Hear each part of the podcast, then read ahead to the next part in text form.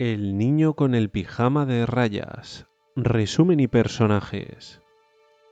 El niño con el pijama de rayas es una novela del escritor irlandés John Boyne, publicada originalmente en 2006.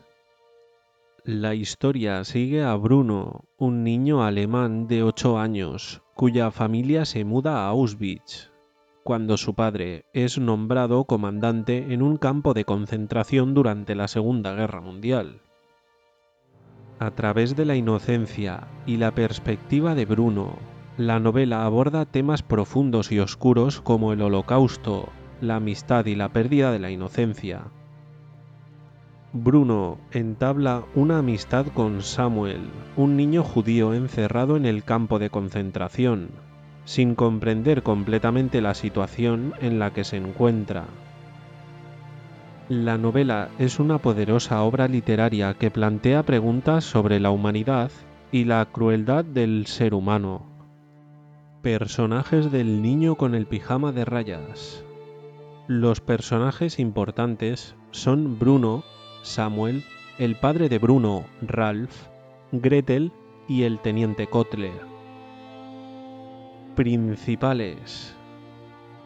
Bruno es el protagonista de la historia, un niño alemán de 8 años, curioso e inocente, cuya vida cambia cuando su familia se muda cerca de un campo de concentración en Auschwitz.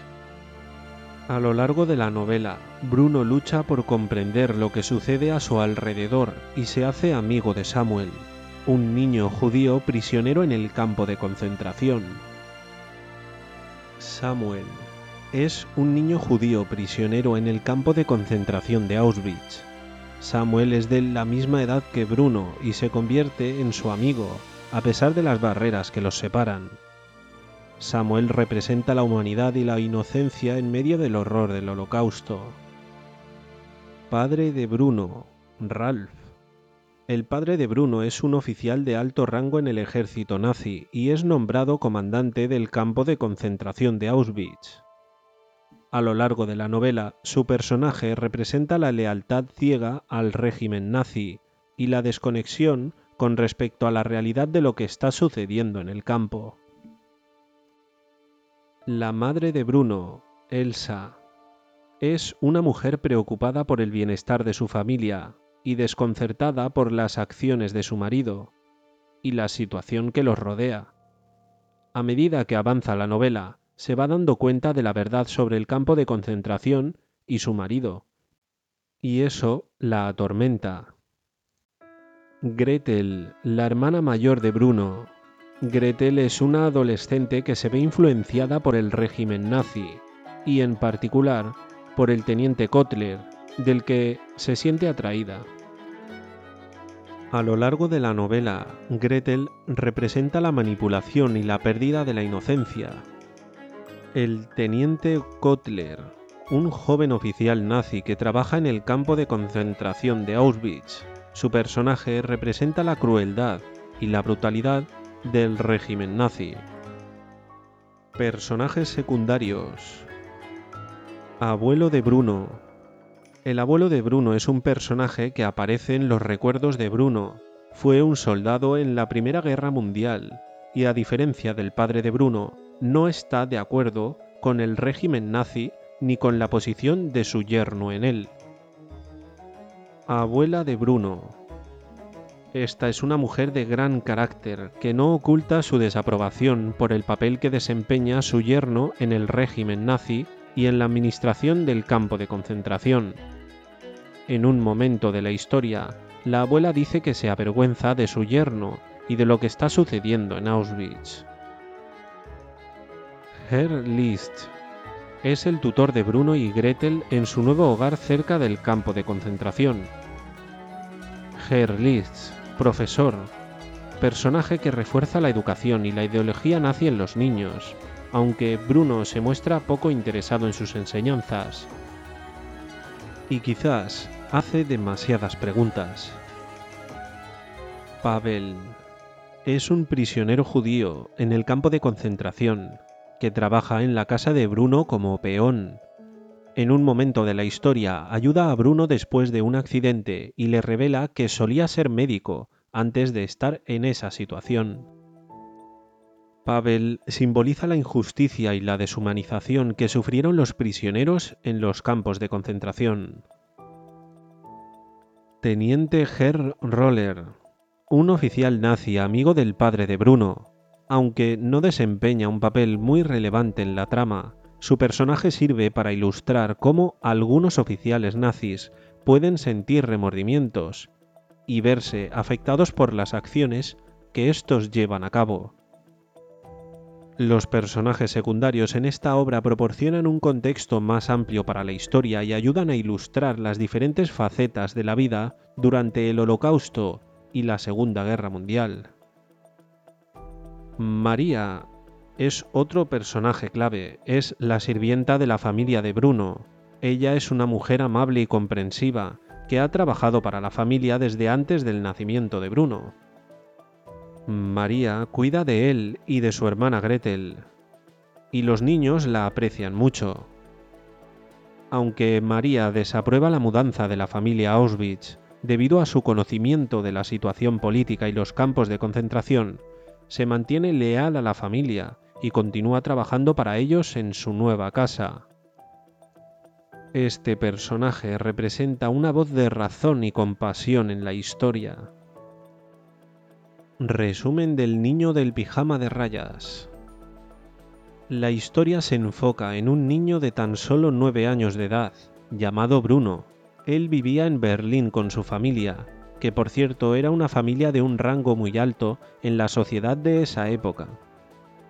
Un día, cuando llegó a su casa después de la escuela, se enteró de que él, junto a su familia, debían mudarse a un nuevo lugar en donde habían trasladado a su padre por trabajo.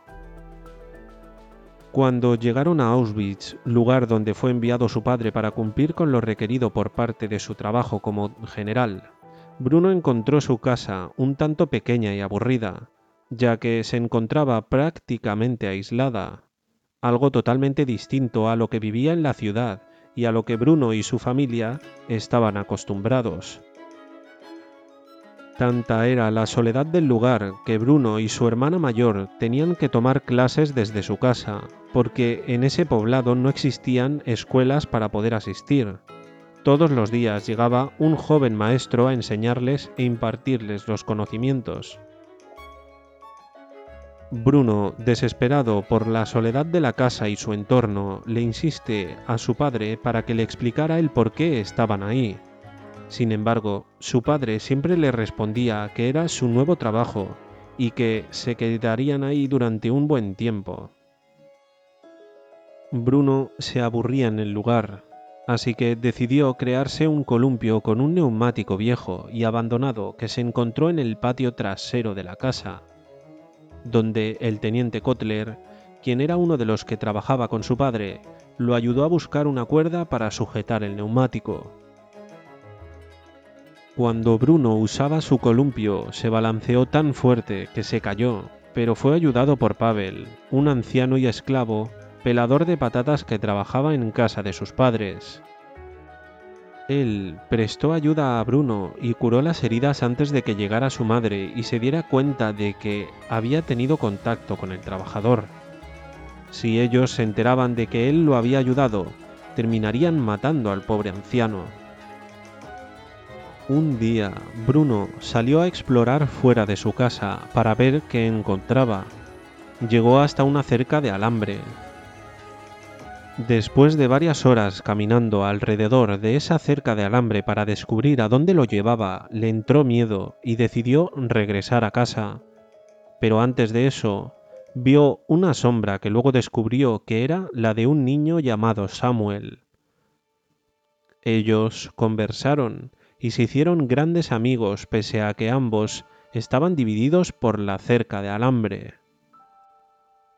A Bruno le parecía un tanto extraño de que Samuel siempre llevaba puesto lo que él creía ser un pijama de rayas. Pero pese a su curiosidad, ambos niños conversaban por horas a través de la cerca. Con el paso de los días, Bruno vio extrañado que Samuel apareció en la cocina de casa limpiando los vasos a su madre.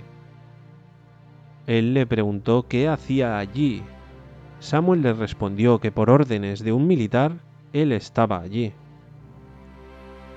Bruno le dio comida amablemente, y al ser descubiertos por un militar, Bruno se asustó y negó conocerlo, haciéndole creer que Samuel había robado la comida.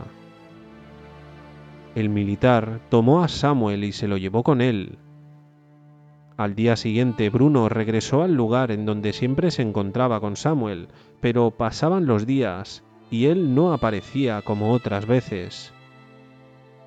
Hasta que un día por fin pudo ver a Samuel con el rostro y cuerpo todo golpeado, a causa de la mentira de Bruno. Un día la madre de Bruno discutió con su padre y tras esa discusión la madre decidió que se regresarían a Berlín. Bruno se fue a despedir de su amigo Samuel, pero decidieron que antes Bruno iría a ayudar a Samuel a buscar a su padre. Los militares los habían separado hace un tiempo y por más que lo buscaba, no lo encontraba. Bruno le dijo que quería ir con él y ayudarle. Se vistió con un pijama de rayas que Samuel encontró para él y cavaron un agujero en el suelo para poder pasar por debajo de la alambrada. Él, junto a su amigo, intentaron buscar al padre de Samuel. Bruno desconocía el trabajo que hacía su padre, menos conocía del por qué.